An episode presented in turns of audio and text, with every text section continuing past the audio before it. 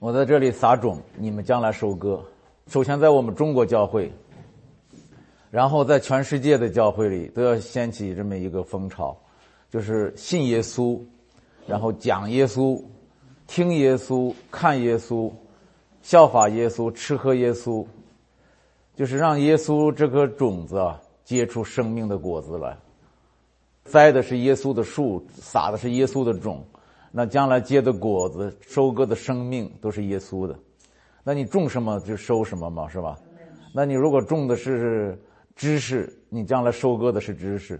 牧师、长老在讲台上讲神学，讲啊讲啊讲啊，一年一年的搞神学训练，在教会里搞神学训练，训练的每一个信徒都能言善辩，结果就反过来跟牧师、长老辩。啊，当然我们不是说变不好，但是信仰是把大家引到耶稣面前。信仰说到底是一个心灵的东西，头脑当然我们不能绕过，但是要超越。就是在头脑想不明白的时候，心灵是顺服的。我们分享了耶稣的苦难，从怀孕、出生，然后呃传道。到最后那个苦难的巅峰，就是从克西马尼园到十字架，我们都分享了。那同时我们也分享了为什么，为什么这么好这么一个大恩大爱的人，人们却要把他迫害至此？为什么这么一个大能大力的人却没有反抗？啊，为什么这么一个充满真理的人呢，却被定为异端？那我们分析了。人性跟神性的冲突，当神性在一个人身上扎根的时候，喷薄而出的时候，他身上的人性一定会被破碎掉的，就像破茧而出一样。那么我们昨天分析了耶稣他的话语的不寻常，啊，他的行为的不寻常和他的境况的不寻常，这些不寻常我们都习以为然了。其实是他忍着巨大的痛苦，把他作为一个肉身所有的合情合理的需要都给舍弃，最后把他自己的生命都舍弃掉，好让神性，好让圣灵充分的做工。那么今天呢，我们要分享的呢，是当他自己的人性被破碎掉，而神性和圣灵在他身上奔涌而出之后。在社会上，在人间遇见那个人性，遇见别人的人性，那个遭遇战很惨烈的。你看看那些法利赛人、文士、祭司、律法师，啊，长老们，结合成一个巨大的势力，围剿耶稣身上流出来的恩典全能，所有高贵的东西都被低贱的东西给围剿。所以今天我们先谈人性围剿神性上半部分，我讲到苦读、奴役和谎言这三方面。我们谈到耶稣身上的神性怎么破碎他的人性，导致他的行为、话语、境况的不寻常。那现在我们来看呢，当耶稣身上的神性在人间喷发和涌流的时候，怎么遭遇人间世人的抗拒和围剿？这种抗拒和围剿呢，表现为我是从浅到深表现为啊，惊愕。首先是惊愕，第二是不信，第三是轻蔑，第四是嫉妒，第五是排斥，第六是定罪，第七是恨恶，最后第八扼杀。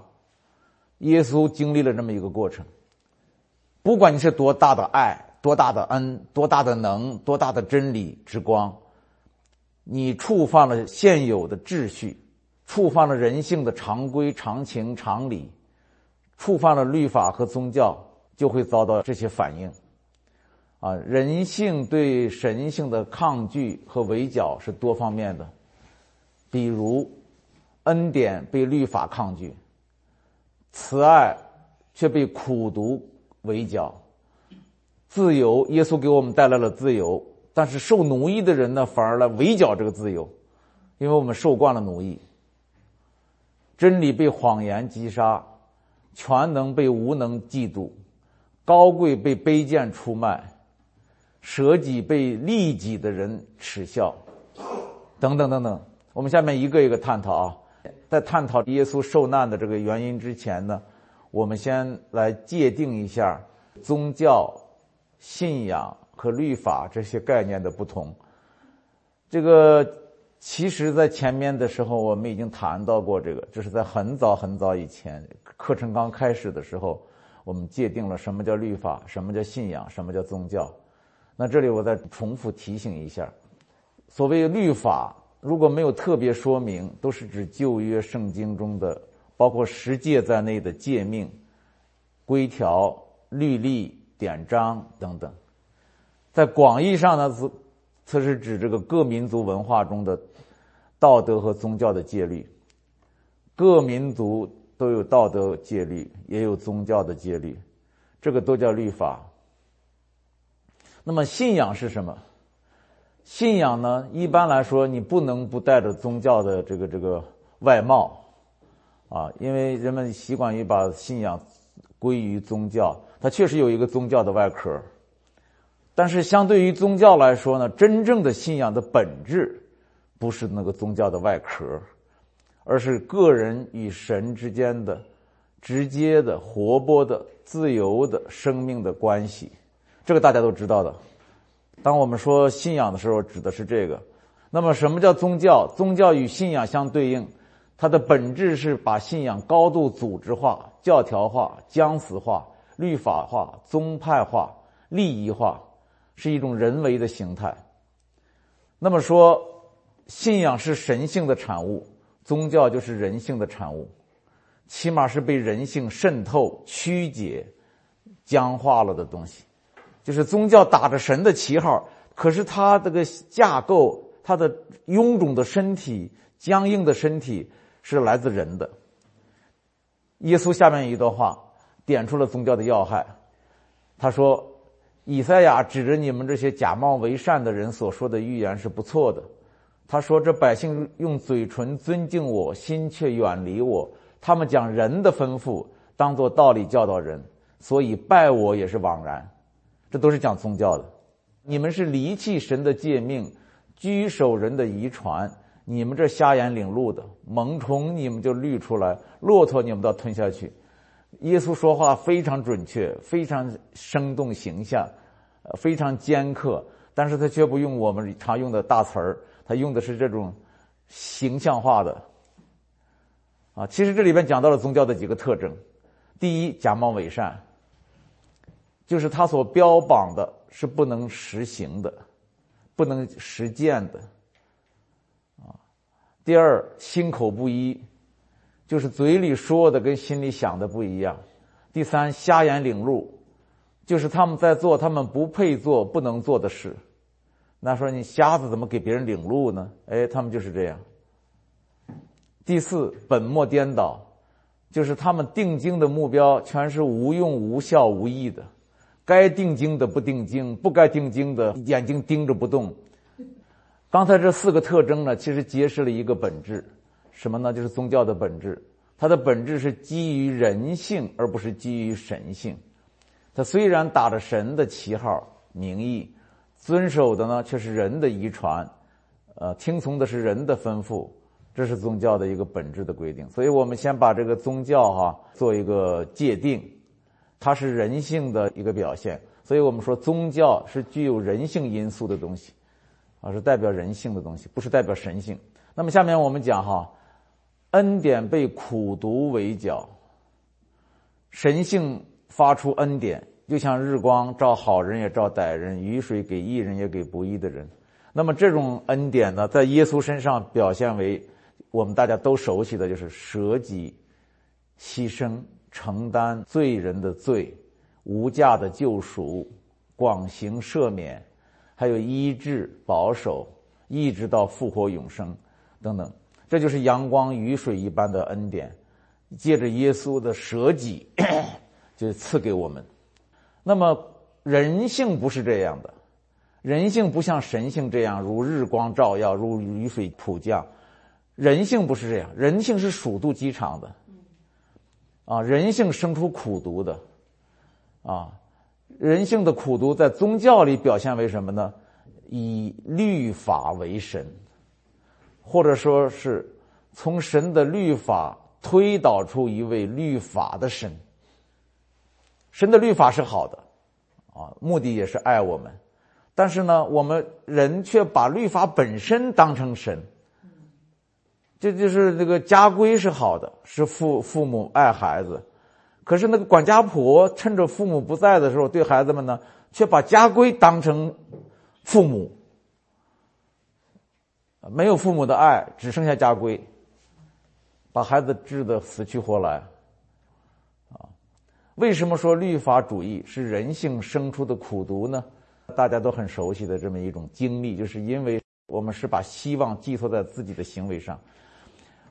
当我们把我们自己的得救成圣的这个希望都寄托在我们自己的行为上的时候，我们一定最后导致苦读。为什么？因为第一，我们自己达不到，这是铁定的事儿，你达不到，达不到的结果就是苦待自己，陷入沮丧甚至恐惧，怕审判呐，怕定罪啊，怕得罪神呐，怕得不到神的祝福，怕祷告谁又神不垂听，怕自己受受咒诅。对吧？孩子受咒诅，这是对自己。那对别人呢？如果别人达不到，这也是经常发生的事儿，是吧？我们经常看到别人谁也达不到，那我们就会怎么办？苦待别人，怎么苦待呢？论断定罪。这个福音书里我们看到哈，每当神性的恩典临到一个罪人身上的时候，啊，那个人性的苦毒就抽这个罪人，用什么？用用这个。律法当鞭子，你看耶稣对哪个罪人好，赦免哪个罪人，那法利赛人就过来说他是该死的。在他们眼里，恩典是大逆不道，因为你违背了律法，不按律法行事，不按规矩行事，破坏了规矩还了得？这不是反了吗？给大家举几个事例哈。第一个事例，犹太人把一个犯奸淫的女人押到耶稣跟前，举着石头对耶稣说：“按照摩西的律法，她是该死的。”啊，这是苦读。宗教的狂热、原教旨主义的仇恨、苦读、残酷，远比非宗教的世界可怕。可怕就可怕在哪儿呢？他是以神的名义，他真的是怀着替天行道的义愤。他们没有想到耶稣呢是恩典的神，他不但不定他的罪，他还把那些要定他罪的人都给赶走了。但是你要知道一点，犹太人虽然丢下石头走了，但他们心中的石头并没有丢下。人性的苦毒最终驱使他们举起律法的石头砸向耶稣，因为耶稣是罪人的袒护者。你不是袒护吗？就打你这个袒护的，啊！所以耶稣替我们死就是这个意思。本来这个惩罚的剑是要刺向罪人，但是耶稣用身体保护我们的时候，耶稣就被刺死了。啊！第二个事例，大家也熟悉，就是在西门家里，法利赛人西门家里坐席的时候，耶稣任凭一个妓女亲吻他的脚，宣布他的罪被赦免了。这时，人性的苦毒又冒出来了。他们仗着律法，阴森森的心里说：“这是什么人，竟赦免人的罪呢？”他们根本没有办法接纳这个恩典，他们没有办法理解恩典。第三个事例就是耶稣常常跟罪人、跟税吏一起吃喝，这是恩典。但是法利赛人却说他是罪人的朋友。罪人的朋友这句话，哈。今天听起来不算什么，因为我们说惯了，做罪人的朋友，说明你很高尚，有有恩典。那个时候，这句话要了你的命。别说那个时候，现在在一些中国教会、海外的一些华人教会里边，也会要了你的命。你接待罪人，就是在罪人的罪上有份呢，就这么说话的。本来教会是应该让罪人有安全感的唯一的避难所。但是现在教会比世界上任何一个地方都更没有安全感，用高贵的那种骄傲自义定罪别人，这是为什么要定睛耶稣？耶稣不是不讲罪啊，但是他是做罪人的朋友，替罪人舍命，用这种方式来救罪人，而不是置罪人于死地。他为什么对法利赛人那么痛恶？就是因为他们要置罪人于死地，神是来救罪人出死地，是吧？要把他从水上救出来。法利赛人说：“你不许救他，他这个人是该死的。”我们是按律法办事儿，就是看谁游泳游得好，自要自己自己游的。结果你救了他，那别人游泳游得好的人不吃亏了吗？不公平啊！人家那人守律法守那么好，呃，就是法利赛人嘛，是吧？守律法守那么好，你就斥责他们不能进天国。那个税吏那么坏，祷告了几句，你就就让他进天国了。我们不知不觉偏离耶稣已经很远很远了，真的偏离耶稣很远很远。讲的头头是道，就是不讲耶稣。别忘了约翰福音三章十六节，神爱世人怎么爱的？是把他一个独生儿子，把这么一个活生生的生命赐给我们的。啊，这是信仰的那个那个根据所在。还有一个事例，就是生来瞎眼的人，按律法说是被咒诅的人，耶稣却二话不说就治好他。这本来也是恩典，但是法利赛人呢，却根据律法认定这是犯罪。你们知道这是在安息日吗？说你在安息日让一个瞎子看见，这是犯罪。而且耶稣说：“日头照好人也照歹人。”深恩待那忘恩的和作恶的，人性却苦读的说：“这怎么行？公义在哪里？恶有恶报，是不是？”我们的心，我们作为一个人的心态，就是这种心态。我跟一些人讲这个“日头照好人也照歹人”的时候，要如果是个慕道友，他会受感动，他会突然眼睛开了，说是啊，这太阳是。不分好歹都照着我们的，而且离了他人类活不了。但是你如果跟基督徒讲这个的时候，特别是律法主义的时候，他们就是质疑，这这话不能乱用啊。那个那个公义怎么说呀？公平怎么说呀？对不对？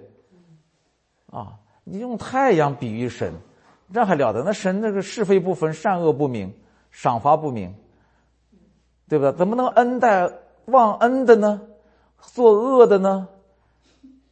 这个恩典是太宝贵，以至于让我们难以置信。我们在人间也看不到，但是上帝就是这么心好。我觉得耶说简单一点啊，耶稣到世界上来最重要的一件事就是把上帝的本相显明给我们看。因为我们被世俗的还有宗教的迷惑迷惑太久了，被魔鬼欺骗太久了。我们一想起上帝来。我们就想象出是一个大审判官，严厉的审判官，是吧？天网恢恢，疏而不漏，不是不报，时候不到，啊！但是耶稣来了，告诉我们说，我什么样，上帝就什么样。看我，看日头，看雨水，看飞鸟，看野花，大自然为证，我为证。我觉得耶稣就是让我们得自由。我们人类被自己编的虚晃的 story 故事奴役已经太久了，而耶稣来的目的就是解放我们。你看他进那个拉拉拉萨勒的会堂的一宣告：“神悦纳你们的喜年来了，让瞎眼的都看见，做监牢的得自由，就是这个意思嘛。”所以他为什么他从生到死，他最恨恶的是法利赛人，而法利赛人是最虔诚的一批人。而且他们的行为检点，恪守律法，无可指责。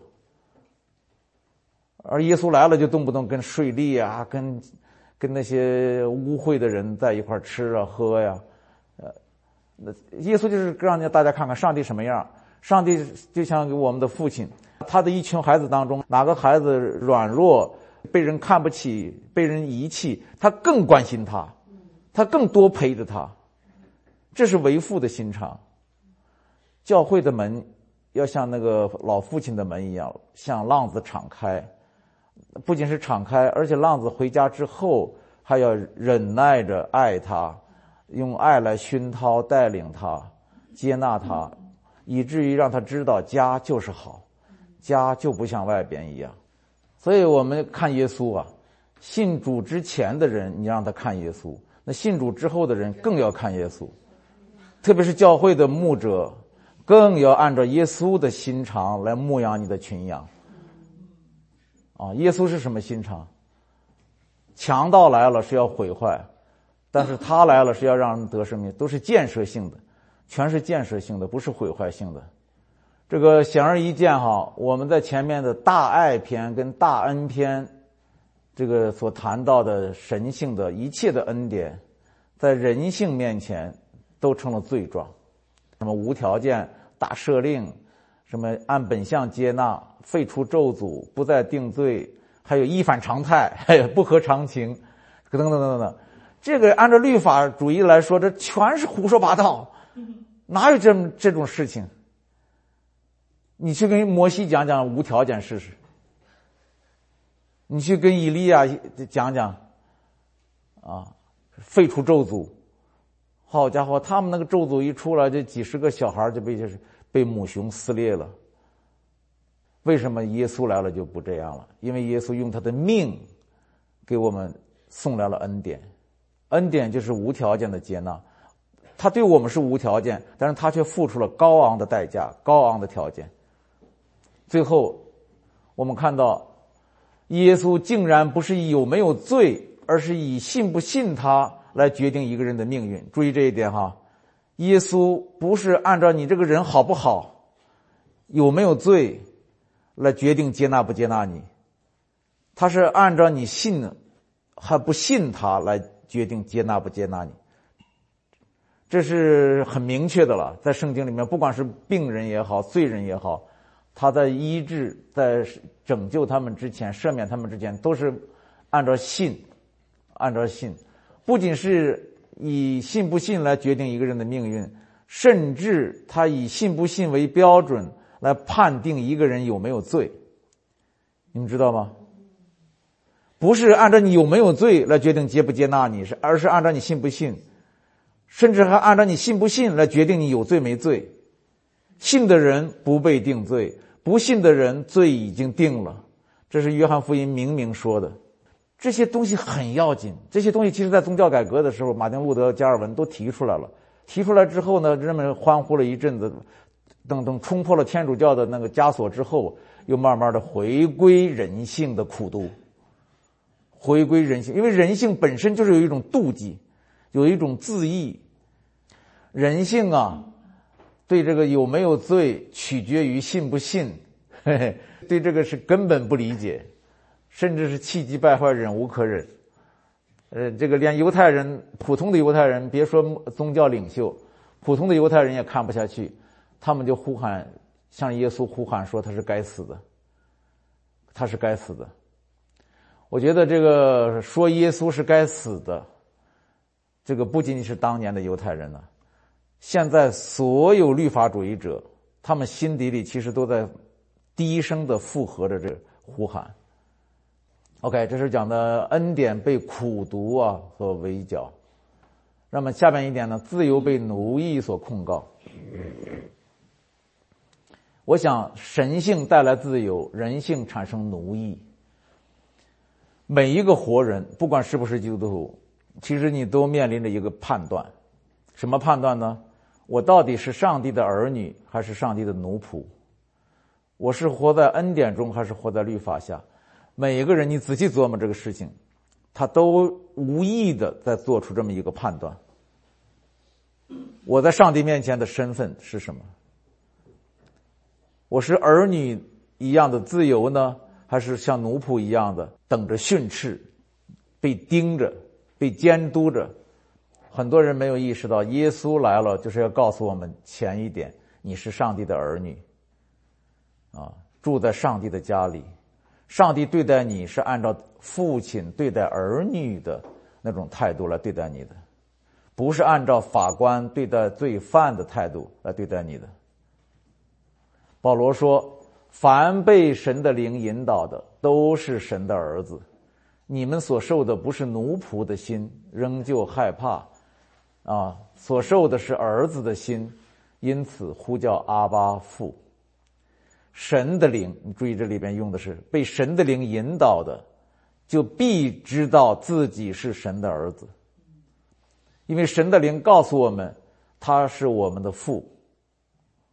有人在宗教律法下呢，就自以为是奴仆，以为神不是按恩典，而是按律法来对待我们。这样的话，活得可怜巴巴。我现在看到好多基督徒活的真是可怜巴巴。这个圣经明确的区分，律法是借着摩西传的，恩典和真理都是由耶稣基督来的。这个区分非常的明确，它就有两句话：律法摩西，恩典和真理耶稣。啊，耶稣来了，他就是要叫人认识天赋上帝的本相，回到天父的家里，得享儿女的自由。没想到呢，耶稣给人带来自由，人们却习惯了奴役，自甘为律法的奴仆。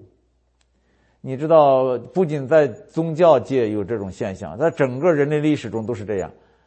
有人要把奴隶们解救出来的时候，奴隶们极力反抗。不想被解救，啊，就好像鸟在笼子里关久了，是吧？你放开打开笼门，把它放出，它不出来，它不出来，出来也不会飞。啊，安息日，安息日本来是对人的爱，却成了对人的奴役。当耶稣前来为人断开他的时候，人却对耶稣怒气冲冲啊！这圣经的记载嘛，耶稣在会堂里让一个驼背十八年的妇女直起腰来，管会堂的人却气愤愤地说：“六日之内可以来求医，安息日不可。”你看，他就意识不到这是给他自由，这是在安息日实行爱。另一个安息日呢，在毕士大水池旁，一个病了三十八年的这个。难以动弹的病人拿起褥子回家，耶稣释放了他，让他得了自由。但是犹太人却说：“今天是安息日，你拿褥子是不可的。”这些事情都是很讽刺的，啊！当耶稣用他的爱、用他的全能释放我们的时候，我们却拒绝，啊！而且还定罪耶稣。以律法为神的人呢，不知道自己是在无端的服苦役。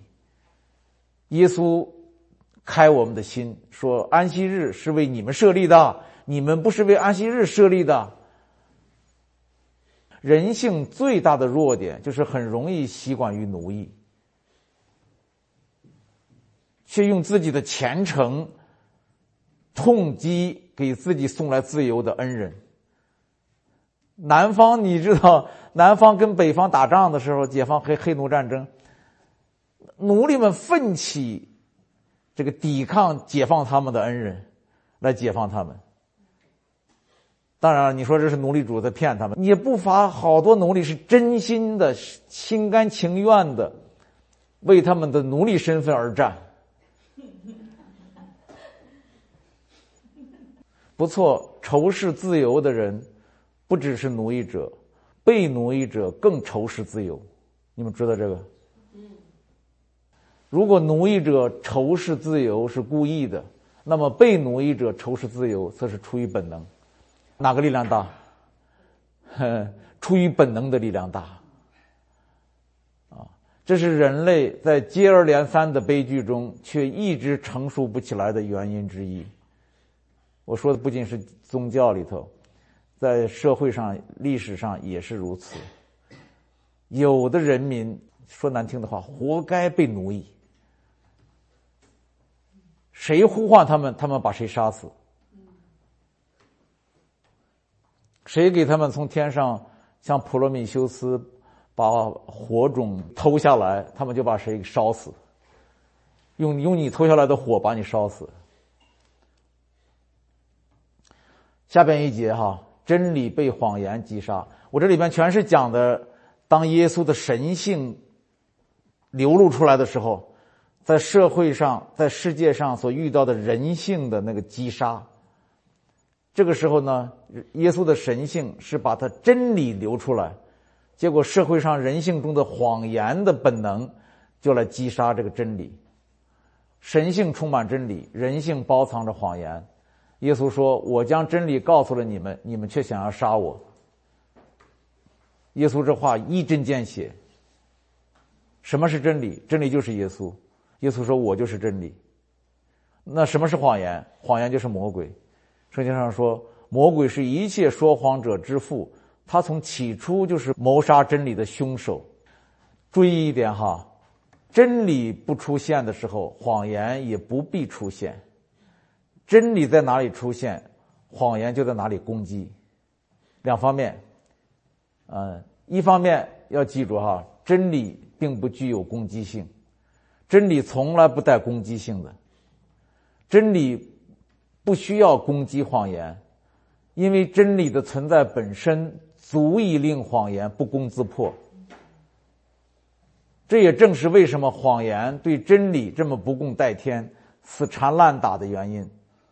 为什么呢？因为他知道，只要有你就没我。真理是雍容大度，谎言那个东西小人呐。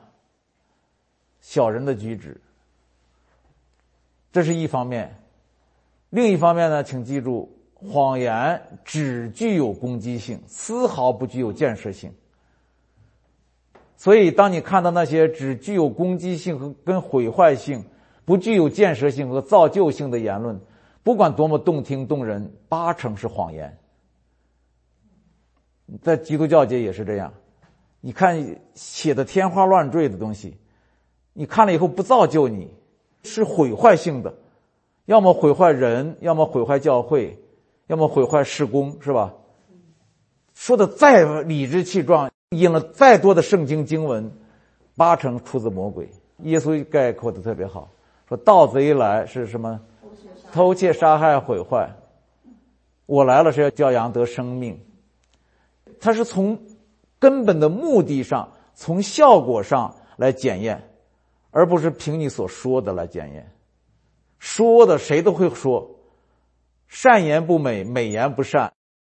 当耶稣将神的真理表明出来，谎言就来围攻耶稣，他们就高喊：“我们有律法，按律法你是该死的，因你以自己为神的儿子。”这里边就包含了真理，也包含了谎言。真理是什么呢？耶稣是神的儿子，这是真理。